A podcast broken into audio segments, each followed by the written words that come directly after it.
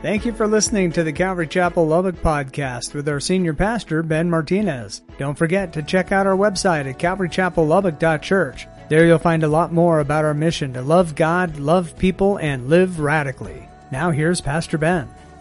This morning we are going to be in Judges chapter 3, looking at verses 1 through 11. And I'm new reading out of the New King James, and it goes like this. Now these are the nations which the Lord left, that he might test Israel by them. That is, all who had not known any of the wars in Canaan. This was only so that the generations of the children of Israel might be taught to know war, at least those who had not known, had not formerly known it. Verse 3 namely, the five lords, the Philistines, the Canaanites, the Sidonians, and the Hivites who dwelt in Mount Lebanon from Mount Baal Hermon to the entrance of Hamath. And they were left that he might test Israel by them to know whether they would obey the commandments of the Lord, which he had commanded their fathers by the hand of Moses. Thus the children of Israel dwelt among the Canaanites, the Hittites, the Hivites and the Jebusites, and they took their daughters to be their wives, and they gave their daughters to their sons, and they served their gods. Verse 7. So the children of Israel did evil in the sight of the Lord. They forgot the Lord their God and served the Baals and Asherahs, false gods. Therefore, the anger of the Lord was hot against Israel, and he sold them into the hand of Cushan Rishathaim, king of Mesopotamia. And the children of Israel served Cushan Rishathaim eight years. When the children of Israel cried out to the Lord, the Lord raised up a deliverer for the children of Israel, who delivered them. Othniel, the son of Kenaz, Caleb's younger brother. The Spirit of the Lord came upon him and he judged Israel. He went out to war, and the Lord delivered Cushan Rishathaim, king of Mesopotamia, and his hand, at his hand. And his hand prevailed over the Cushan Rishathaim. So the land had rest for 40 years. Then Othniel, the son of Kenaz, died. So, You know, the Bible is many different stories, right? Like this is a story we just read. And the story is real. There are many different stories in the Bible, but there's only one true story. All these, all these stories in the Old Testament, in the New, points to one person Jesus. When we read the Bible, we always have to think in our mind and hearts, where is this going to point us to Jesus? Because ultimately that is the only story this world needs. When we read the Bible, it will always point us to Jesus, our Lord and Savior. And we're going to find that out this morning as we go over these scriptures. If you would, turn to John chapter 5, verse 39 and 40. And Jesus, you know, the Pharisees, they were the religious leader of that day. And they were wanting to go after Jesus and trap him. And Jesus is having a dialogue with them about things of the kingdom, right? And this is what Jesus, because they kept the law, they were, you know, so-called perfect people, kept the law, they didn't sin. The sin was in their hearts, but they did not sin outside physically. They looked like they belonged to God, but they really weren't right? And Jesus is having a dialogue with them, and this is what Jesus tells them. Because they knew the scriptures. They knew about what we're going to talk about this morning. They knew it. And Jesus says this to them. You search, you, you guys, you religious leaders, you guys that know it all, that know the law, you know, know everything about the Bible, you search the scriptures because you think you have eternal life. Right? Jesus is dropping a bomb on them and he says, it is they that bear witness about me. But Yet you refuse to come to me that you may have eternal life. The Pharisees have missed the point. They knew the scriptures. They knew about Moses. They knew about the commandments. They knew about the prophets. They knew all these things, but they missed the point. And Jesus telling them, you know all those things you've been reading, all those things you've been following? I'm here. It's about me. It's not about you keeping your rules, your regulations. It's not about you looking good outside. It's about me. Me. Jesus. So keep that in mind as we go through the scriptures here. So what I want to do as far as the introductions is go through a timeline before we actually get into the scripture. Because I want to paint a picture of what's going on in this time right here. As far as that, we're going to go way back. I'm going to go Genesis on until we actually get to the book of Judges. Genesis, Exodus, Leviticus, Numbers, Deuteronomy, Judges. Right? So let's look at back. And I'm going to highlight some points on this. So Genesis, let's look at let's look at it so we can better understand what's going on during this time in Judges. So the book of Genesis starts with the creation of the world, describing how God brought everything into existence, right? It tells the story of Eve, the first fall, how they sinned, the first human beings, and their fall from grace. The book also recounts the account of Noah and the great flood. Remember that? God said, This world is, has become so wicked, I'm going to destroy everything in it. I'm going to destroy everything in it. But there was a righteous man, Noah. And God says, You know what? I'm going to clean this world with the flood, but I'm going to save you, Noah, because God has a plan. Right? God has a plan. And so the great flood happened, and, his, and Noah and his family were chosen to survive and repopulate the earth. And so it goes on and tells about Abraham, whom God chose to be the father of a great nation, and gives Abraham the promise.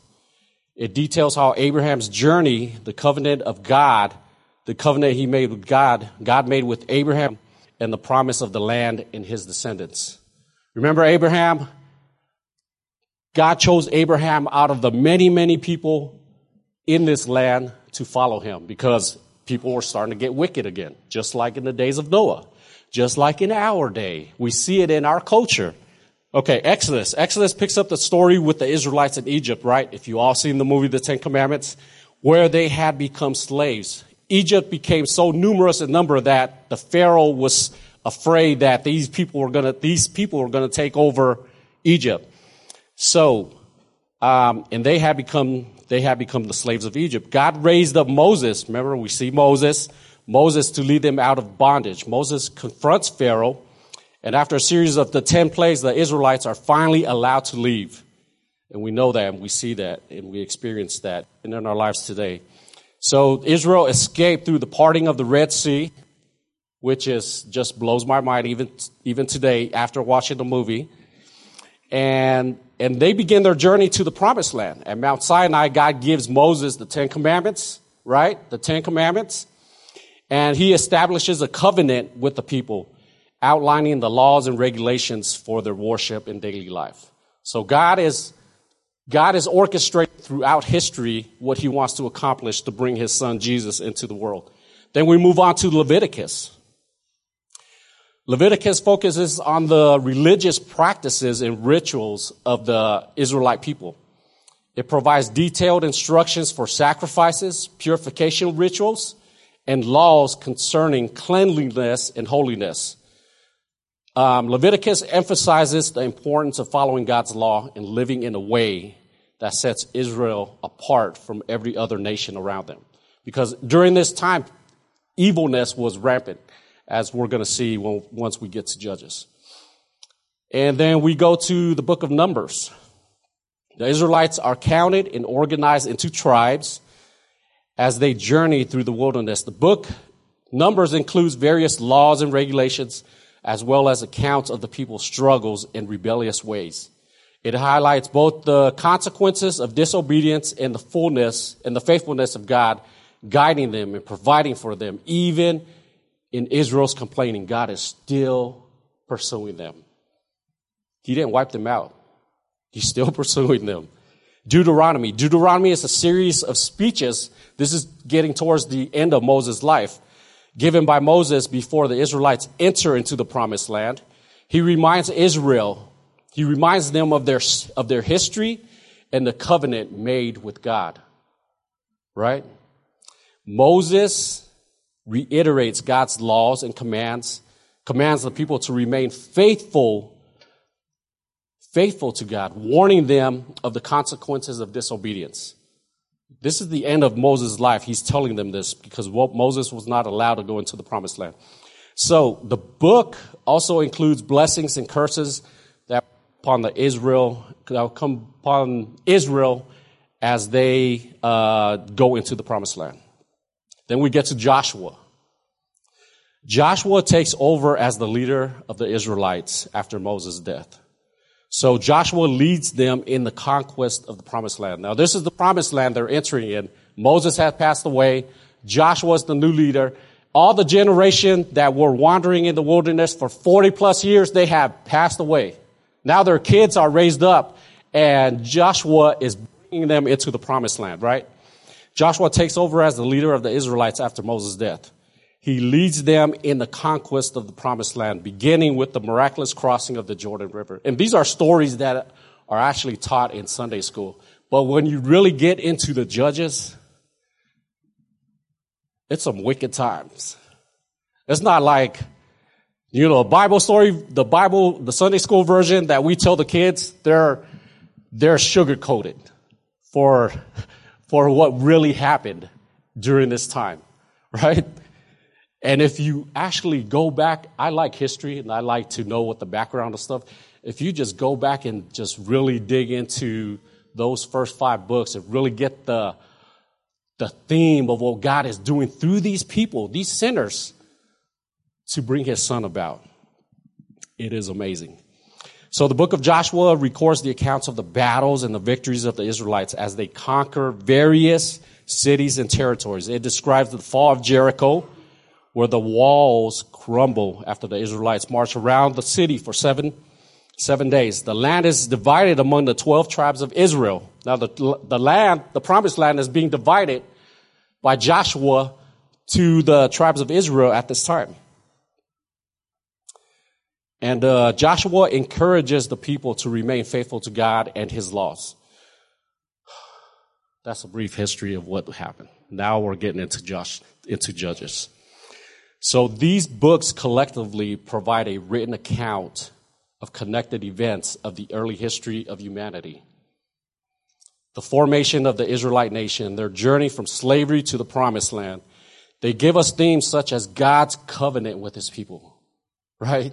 God chose these people out of many, many different nations, many, many different nations during this time for Abraham to bring about his son Jesus. They give us themes such as God's covenant with his people, the important, the importance of obedience to God. It's very important for us as believers, as God's people, to be obedient to him. That's one thing that we just struggle with, right? I don't know about you, but I struggle being obedient to God. And that's why he gifted us the Holy Spirit, because that's God's power for us to overcome those things. And so these, uh, so the promised land, okay? Now we get into Judges. I'll just make sure we got time. Oh, we got plenty of time. Okay. Are y'all with me still? Did I lose anybody? We walk through Genesis, Exodus, Leviticus, Numbers. That's just a small summary of what God is doing. God is working in His to bring His Son. And He chose these people. They were no better than you and I.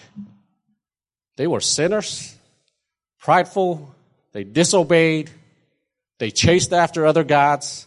So you have hope we have hope.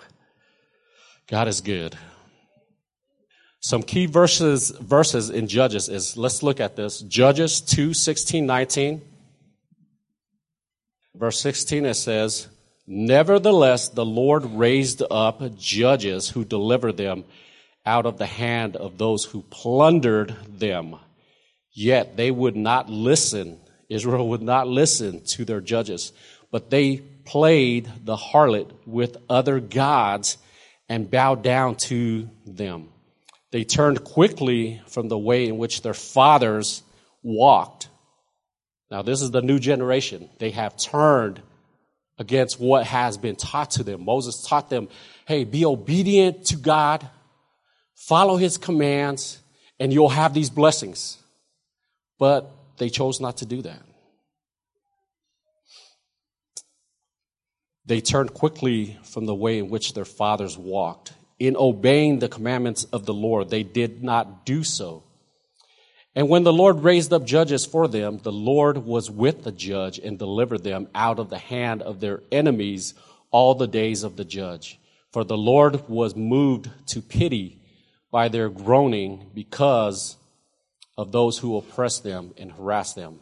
Verse 19, and it came to pass when the judge was dead that they reverted and behaved more corruptly than their fathers by following other gods to serve them and bow down to them. They did not cease from their own doings, nor from their stubborn ways.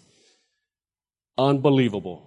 As we look through the history of Israel, these guys taught to follow the Lord. And yet they came into the promised land, they chose to follow themselves and to follow after other gods, false gods, right?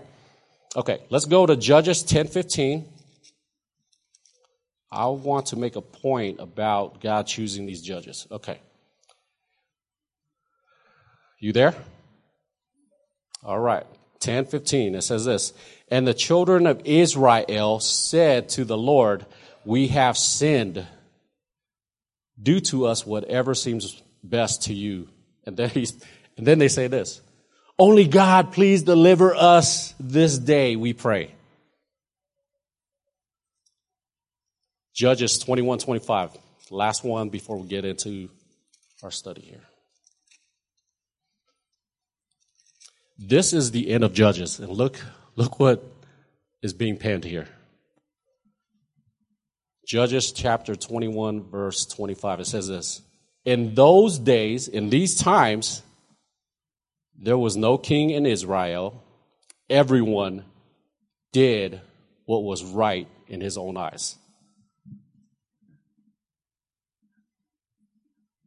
Ain't that amazing? Everyone did what was right in their own eyes. Your heart, my heart, we go after other things. Leave it to us without the Spirit's power, we chase those things. I have idols, you have idols. Thank God we have the Holy Spirit that we can overcome those things. Okay. So the book of Judges tells us a sad story about how the Israelites kept forgetting about God, right? and worshiping these false gods. They chased after other gods. As a result, they faced many problems and were conquered by other nations. We're going to see that. But whenever they realized their mistake and asked God for help, He sent judges to save them and guide them back to the right path. That's what God does in your life, in my life. When we stray, He, the Holy Spirit, that's in us now, much more than a judge, leads us back to the right path we're supposed to go. So these judges were chosen by God and had the job of being both leaders and judges, right? They were given special powers by God's Spirit to rescue the Israelites from their enemies and bring, bring uh, justice to the land, the oppression. So the book Judges shows us a, a pattern in the Israelites' behavior. They would worship false gods, which God, which made God angry, so God would allow their enemies to conquer Israel and make them suffer. But when the Israelites cried out for help and turned back to God and repented, he would raise up a judge to save them and bring peace. So this is what's recurring in the book of Judges over and over and over again. I think about seven times this happens. So one of the more famous judge, can someone we know about judges, but there's a famous judge that everybody usually knows about, right? What's his name? Samson. Samson, Gideon, we think they are great men of God and they're heroes, but they were weak men. When you really read into their lives, they were really weak. That's why God had to bring the power of the Holy Spirit upon them in order for them to have courage to act to free his people. So one of the famous judges in the book in the book is Samson. He was incredibly strong and used his strength to fight off against the Philistines. If you read his story, it's it's like watching a movie. Who were oppressing the Israelites. However, Samson had personal weakness, weaknesses and made some bad choices, which eventually led to his capture and his death. But his actions helped free the Israelites from the Philistines. Um, the book of Judges teaches us that it's important to stay faithful to God and not worship or go after other false gods. It also shows us that God is always ready to forgive and help his people if they come and ask. if they simply just, Father, I sinned against you. Please help me. That's a prayer we can pray even today. Father, I've sinned against you. Please cleanse me. Help me, Father. We're more afraid to go to God for forgiveness than for Him forgiving us. He's always, always there.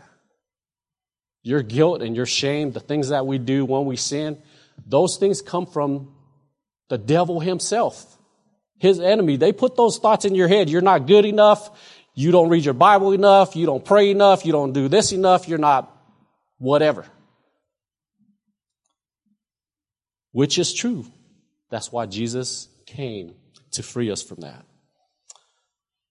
Okay, now we're going to go into Judges. Are you ready? We're going to go by fast and cover these, and I'll give you some points to it. Okay, let's look at Judges chapter 3. Let's read 1 to 6. I'm going to make some points out of this. And now these are the nations that the Lord left to test Israel by them. That is, all in Israel who had not experienced all the wars of Canaan. Right? Remember, God told told the Israelites when they went into the promised land, I want you to take everybody out, all the nations, I want you to eradicate them that no one lives. That may be harsh to us, but when you think about the practice that these nations were doing, they were very, very evil. If you read about who they served, by Baal and Asheroth, those were some evil gods. They sacrificed not only animals, but they sacrificed babies. It was very evil, and that's why God said, I want you to go into the promised land because the promised land's already set up for you, and eradicate the people there. And we think about it today, I'm like, man, why would God do something like that? Why would he eradicate everybody there? Evil is rampant. I was cutting my grass this week, and the weeds were like this thick. I just let it go. I mean, one lap, the previous week, it was like really, I was like, oh, I'm just going to let that go. I'm going to go out there and just chop them up, put on my, it got to the point where the rain, it had rained so much that they, I couldn't use a lawnmower. I couldn't use a weed eater. I had to go out there and physically, I mean physically, my wife will tell you this. I got one of those things and I physically chopped those down. That's just like sin in our lives. When you just compromise with it, compromise with it, they will grow like weeds. Right? It was only, verse 2, it says, it was only in order that the generations of the people of Israel might know war, to teach war to those who had not known it before. These are the nations, the five lords, the Philistines, the Canaanites, the Sidonians, and the Hivites who lived on Mount Lebanon, from Mount Baal Hermon as far as Lebo Hamath. This is why God left those, or God turned the disobedience of Israel, leaving those, and he turns it for his good. Check this out. So they were there for testing of Israel to know whether Israel would obey the commandments of the Lord, which he commanded their fathers by the hand of Moses. God allows challenges to test our hearts, right? Have you been in a test this week? Have you been in a trial? Have you been in like, what is going on, God? I'm walking with you. I'm trying to serve you, but all these tests are coming my way. God allows those tests to test you. He won't test you with evil. That's the enemy. But he will allow circumstances in your life to test you to see where you're at. Right? To see if you really, when life gets difficult and hard, when rubber meets the road and life is tough, that's your test. What are you going to do? Right? What are you going to do with that test? The passage highlights how God allows certain nations to remain in the land to test Israel and reveal what was in their hearts. Right? In the same way, God permits challenges and trials in our lives to refine us, to expose our faith, and to strengthen our dependence on Him. Those were those are the tests for. That's what the tests are for. Right? They give us a heart check. They allow us to make a spiritual inventory of where we're at with God.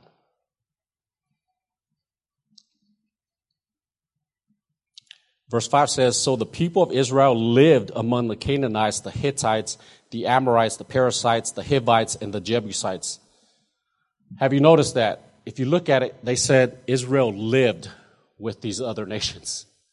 They were commingling. They were involved in the culture of these nations. They compromised. They compromised against the Lord. And they took their daughters, verse 6 says, and they took their daughters and their daughters they took to themselves for wives, and their own daughters they gave to their sons, and they served their gods. Look how far the new generation has come. God has equipped them. Moses gave them the law. Joshua told them, guys, if you want the blessings of God, you must be obedient to him. But yet, they commingled within this culture, within this time. Sin will always lead us to bondage and oppression, right? Israel's disobedience and idolatry resulted in their slavery to their enemies. This serves as a reminder that sin separates us from God and can lead us into a state of bondage and oppression. It is crucial for us to recognize the consequences of sin and seek repentance. For us as believers, we need to do that. God's grace and mercy is never ending. Never ending. That doesn't mean you take advantage of it, right? If you're a parent, you we love our kids so much. We'll do anything for our kids. But when we raise our kids and we give them everything they want, they become spoiled little kids.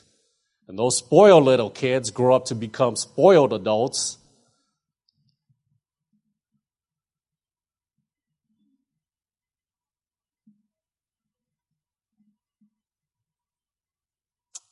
This serves us as a great reminder that we need to separate sin from our lives.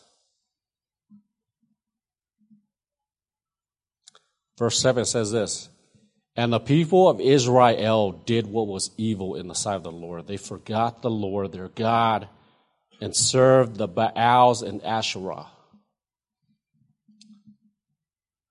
They forgot God. For those of us who know God and follow after Him, we get into certain situations where we start forgetting what the Lord has done in our lives, right? We start to forget how He saved us and how he delivered us from darkness, from sin and death. We walk with Jesus, everything's okay. Um, our walk becomes religious, becomes routine.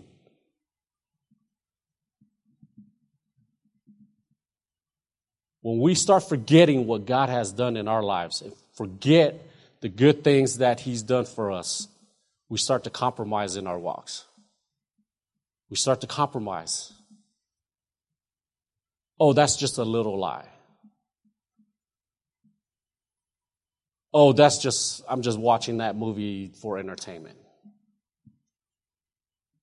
Oh, I'm just talking to that girl because she talked to me first. Oh, that guy was cute. He said hi to me.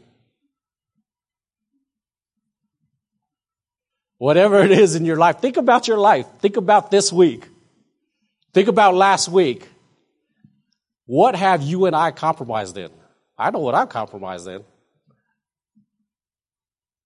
Yet God is so good. He's there waiting, right? He's there waiting for us. The people of Israel did what was evil in the sight of the Lord. They forgot the Lord their God and served the Baals and Asherah.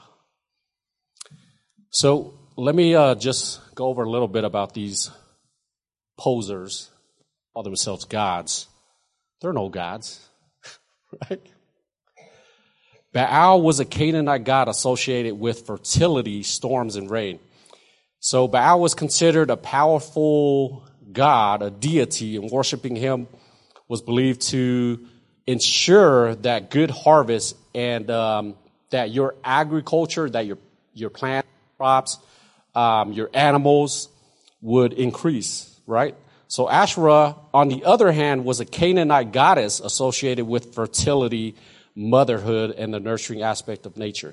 She was often depict, depicted as a mother goddess and represented the divine feminine. So the worship of Baal in ancient Canaanite culture involved various rituals and practices. While the specific details may have varied across time and regions, here are some general aspects of the worship. So Israel had come into the promised land, conquered these nations, and all these nations had similar gods as these, but they were worshiped differently. So Baal worship, check this out. Rituals and sacrifice. Baal worship often involve animal sacrifices to appease the deity and seek his favor. Bulls were commonly used in these sacrifices, symbolizing fertility and abundance. So if they want the harvest of the crop, this is what they did. And if it still didn't happen, they would offer up their firstborns, their babies. They would sac, oh, the bulls didn't do it. Well, let me give you a better sacrifice. This is what Israel got involved with. Okay. Uh, they had sacred places. Baal was associated with high places such as hills, mountains, Temples of altars were built on these elevated sites for the worship of Baal. They instituted sacred prostitution. Some accounts suggest that the temple prostitution was, was practiced as part of Baal worship. It involves sexual acts performed within near, within or near the temple with the belief that it would encourage the gods to provide fertility and blessings. Can you see how messed up this is? Not too far from what our culture is today. Actually, mm, I'm surprised God hasn't judged us already. Um, they had ceremonial offerings, offerings of food, wine, and other items were made to Baal. Right? These offerings were meant to demonstrate devotion and seek his favor. Can you see this? these false gods were competing against the one true God, and Israel knew the one true God, and yet they left the one true God to chase after these poser gods. Festivals and celebration. Baal worship was often accompanied, and this is like what we see today in entertainment. Festival and celebration, Baal worship was often accompanied by festive occasions and communal gatherings. These events involved music, dancing, and feasting, celebrating Baal's power and presence. You know, I love music, right? And when I came to know the Lord, all the past music, and now after coming to God and hearing that type of music again, it's like you listen to the words like, man, this is not very holy. These are not holy lyrics. Or whatever your favorite song is, I mean, it's hard. It's hard, guys. It's hard to give up those idols of the past because they bring great memories to you or bad memories, which you think it's great. You know, we see it in today's culture, Baal worship. What about the concerts? What about the raves that young people go to? What about, uh, oh, and you're t- and I'm like, what about concert? Concerts aren't that bad. Really, really check yourself on that. Concerts, if they're not for the Lord, they eventually lead to what? A little drinking, drinking some drugs. You want to feel better. I mean, you, you notice those things, right? And what about, uh, okay, I might even bring it to my level. What about sports? I love sports. I love watching football. I love basketball. Well, ever since they went woke, I really don't love it that much. I'm watching it now because Denver's in it. Um, but those are being worshiped in stadiums. You know, there was a, I heard one story of a, a missionary went to India, right? Missionary went to India, and the India guy, the India brother was showing him around.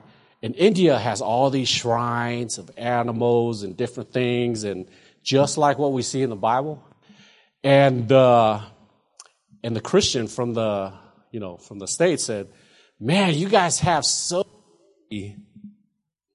false gods. You have so many idols and, and the Christian from India goes, really? Well, what do you think what you guys do in your stadiums? In your football stadiums where you gather with thousands and thousands of people? or your concert stadiums where you go and gather with thousands, and thousands of people. And the Christian guy from the United States was like, and when we really think about it, those are idols, right? We don't want to admit they're idols because we like those things, but they are a form of enslavement where it could take our hearts away from God.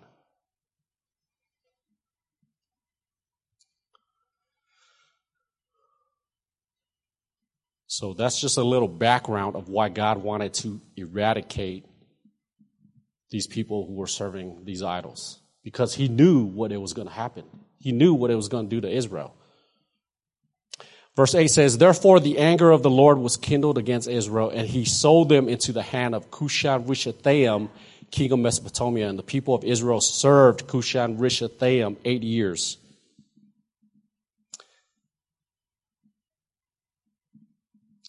So God gave Israel over to their sin. Right? God will give you over to your sin. If that's what's in your heart and that's what you want to chase, God said, you know what? I'm here, but if you're pursuing those things, God will discipline his kids.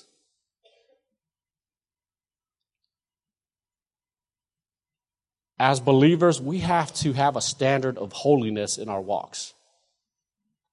We can't look like the world, guys. We can't. We can't show up on church on Sundays and Wednesdays and then just go live our lives the way that we want to live. It doesn't work like that. God expects us, empowers us with His Holy Spirit to live holy, righteous lives. And I'm not only challenging you that, you that this morning, I'm challenging myself of the things that I bring into my life. So in verse 9 it says, But when the people of Israel cried out to the Lord, the Lord raised up a deliverer for the people of Israel who saved them, Othniel, the son of Kenaz, Caleb's younger brother. So God raises up deliverers or judges in response to the cries of his people. God raised up this guy, Othniel. This demonstrated God's faithfulness in providing leaders and instruments of deliverance in times of need, right? So we can trust that God will raise up individuals to bring us out of our difficulties and lead us to freedom. And this also shows us that God can use anyone for his purpose. He can use anyone for his purpose. He used Othniel for his purpose. He used Samson. He used Ehud. He used Shamgar. These are flawed people just like you and I. They're nothing special without God. We were made in God's image. God loves us so much that he brought his son Jesus to die on the cross that we may have relation with him. Not just for us to follow rules and regulations and come to church and pray and do, do, do, do, do. He wants your heart. My heart.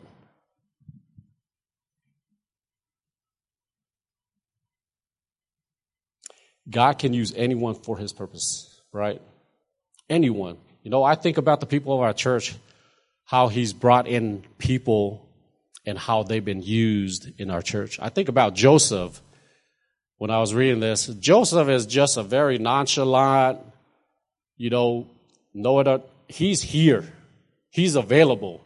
He's always doing something. When the church, when Pastor Ben or the church needs something done, he's always, always available.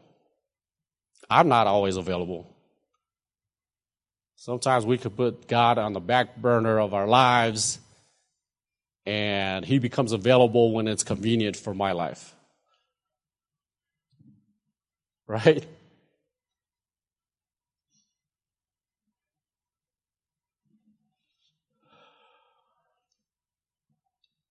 Is this getting deep? Because this is getting deep for me.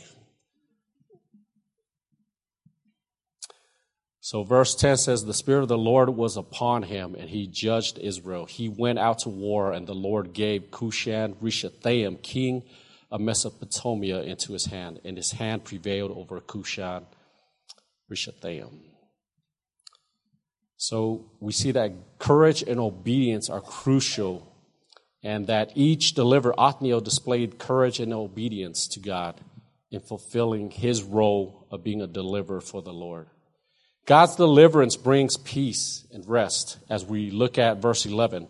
So the land had rest for 40 years, then Othniel, the son of Kenaz, died. So God's deliverance brings peace and rest. Those, through the faithfulness of Othniel and the other judges, God brought periods of peace. They were temporary, but they were peace because of the obedience and returning back to God. Um, he brought peace in the land. So God brought periods of peace and rest to the Israelites. This highlights God's desire to bring us into a place of peace and rest when we turn to Him in repentance and seek His deliverance. So we see God's faithfulness. We see that God's faithfulness endures forever, right? Throughout the passages that we read, God's faithfulness is evident. He hears the cries of His people, raises up deliverers, and fulfills His promise.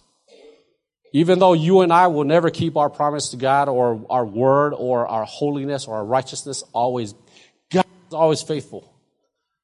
He will keep his promise to you and I today, regardless of how you act.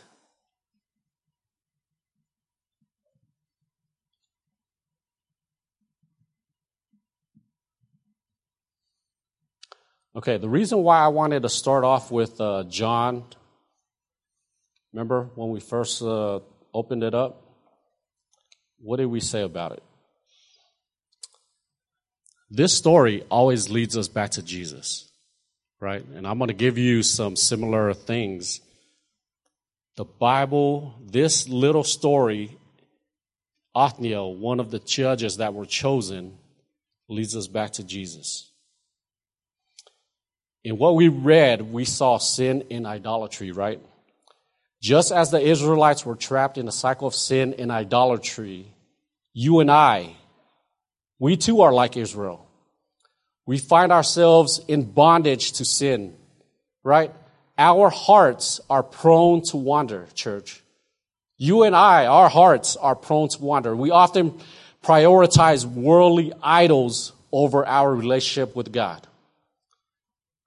But here's the good news Jesus came to rescue us from the grip of sin and idolatry. He lived a perfect, sinless life and offered himself as the ultimate sacrifice for our sins on the cross. Sin and idolatry paid for. We see faithfulness and courage in the story we just read. We say we saw Othniel displayed faithfulness and courage in the face of adversity through the trials and tribulations he went through. In the same way, Jesus demonstrated unwavering faithfulness and courage as he willingly went to the cross to redeem you and I. Right? He was faithful and he was courageous. He endured the mocking that you and I should have taken. He endured the rejection, the unbelievable pain physically, spiritually he went through because he was separated from God the Father, right? But Jesus remained steadfast in his mission to save all of humanity. Jesus' faithfulness and courage shows us how deep, how wide, how awesome his love is for us. Do you experience that love this morning? Have you experienced Jesus' love this morning? In Othniel's story, we see deliverance and redemption, right? Othniel brought physical deliverance to the Israelites. And it was temporary because Othniel died off, and then Israel went to the same pattern. They sinned against. God, and God had to bring another judge to save them over and over again. Deliverance and redemption. Othniel brought physical deliverance to the Israelites, but Jesus, our Lord and Savior, Jesus offers us spiritual deliverance and redemption. Through his death on the cross, Jesus paid the price for our sins. He paid it all, and he broke the chains that bound us. He delivered us from the power of sin and death and he reconciled us with God. He's offering forgiveness and eternal life. Have you experienced that? What about dependence on God's power? We saw that Othniel relied on the power of the Holy Spirit. The Holy Spirit came and left in the Old Testament over these prophets, over the judges. But if you've given your heart to God, if you confess with your mouth that Jesus is Lord and He died for you, the Holy Spirit has sealed you, Ephesians 1 tells us, until the day of redemption. Isn't that encouraging? Othniel relied on the power of the, of the power of the Holy Spirit to accomplish his mission. In the same way, Jesus relied on the power of the Holy Spirit through his earthly ministry while he was here on earth. It was through the power of the Spirit that Jesus performed the miracles, taught with authority, and ultimately triumphed over sin and death and his, at his resurrection. And then we see victory in the life of Othniel. We saw that Othniel had conquered and there was peace in the land for 40 years. Othniel's victory over the oppressor pointed to a temporary relief. It was temporary back then. But Jesus' victory on the cross is eternal and all encompassing. Through his sacrificial death and resurrection, Jesus secured the ultimate victory over sin and death and the powers of darkness. He offers freedom. Do you have freedom this morning? Church, are you free this morning because of what Jesus has done? If you're not, when we close, I'm going to invite you to come to freedom. His name is Jesus. Jesus offers us new life. Have you experienced that new life? For 30 years, I was lost in this world. January of 2000, I was invited to a church. I don't know what the pastor preached on. All I know is the power of the Holy Spirit came upon me and I was saved. And you couldn't tell me otherwise. I didn't know the Bible. I didn't know anything about anything about being holy or righteous or living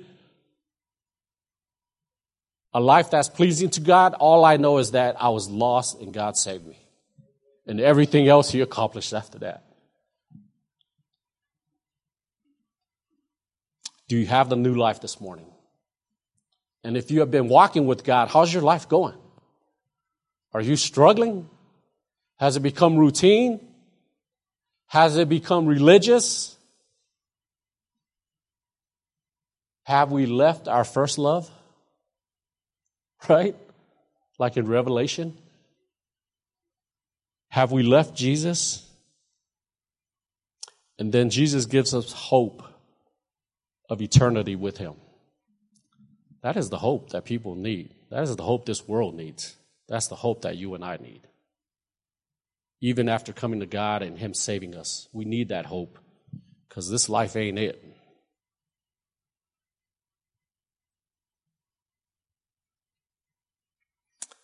As we reflect on Othniel's role as a deliverer and Jesus' ultimate sacrifice on the cross, we recognize the profound parallels between the two, right?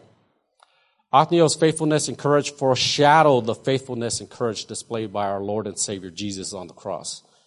Just as Othniel brought temporary physical deliverance, Jesus offers us eternal spiritual deliverance and redemption. Church, may you and I find inspiration in both Othniel and Jesus as we, we embrace the truth that through Jesus' sacrificial love, we can experience the fullness of his deliverance, his redemption, and eternal life. Amen. As the worship team comes up, I'm going to go ahead and close out. If you're here this morning and you know God, would you do me a favor and just thank Him as we go in this time of prayer and worship? If you know Him this morning, have a heart of gratitude right? Be thankful. God has gifted you and I if we confess Jesus as our Savior with the Holy Spirit. And the fruit of the Spirit is love, joy, peace, patience, kindness, goodness, faithfulness, gentleness, self control. You have access to all those if you're here this morning, we have that power in us, the Holy Spirit, no matter what we're going through in life. Have a heart of gratitude and thank God. If you're here this morning and you don't know God and you want to have a relationship with God, just like in January of 2000, what I did, I'm simply going to express the same thing If you want to be saved, you want Jesus to cleanse you and to forgive you and to bring you into his kingdom.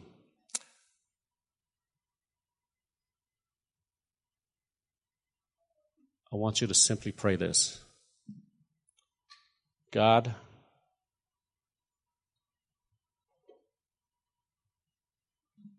I'm lost without you.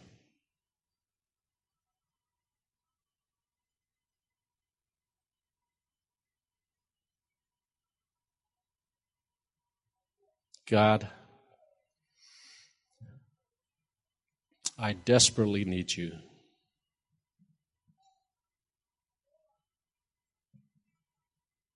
God, I confess my sin. Confess that I do need a Savior. I confess your Son Jesus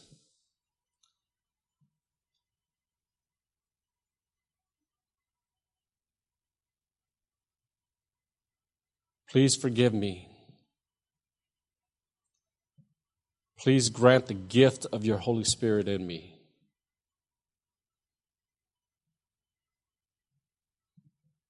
Please help me to walk with you.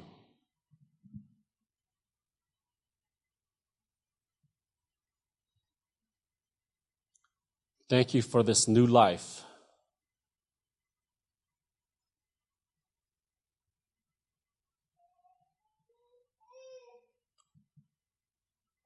Thank you, Jesus.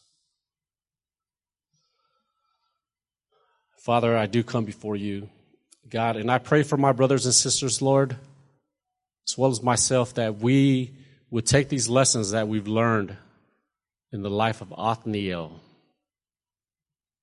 and apply it to our own lives. God, help us not to chase or to go after false gods, idols. Lord, help us to recognize what those are in our lives, God. God, thank you for your son Jesus, that he overcame death, sin. God, thank you for the gift of your Holy Spirit. God, thank you that you walk with me, that you go before me, and that you order my ways, Lord. God, I pray that for myself as well as all my brothers and sisters who are here and all those who are listening, God. God, help us to live a life of loving you.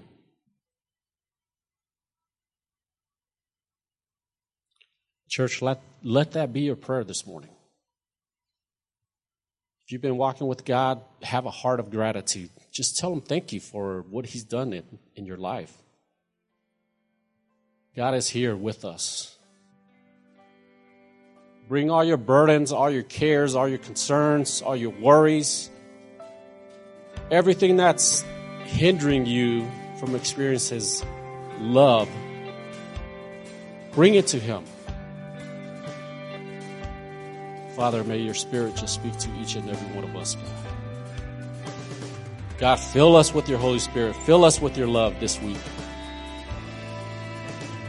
Thank you, Father, in Jesus' name. We hope you enjoyed today's message. We'd love to hear from you and see you in person at the church. You can find our contact information, location, and even give a donation at calvarychapellubbock.church. We'll see you next time on the podcast. Until then, may God bless you and your family.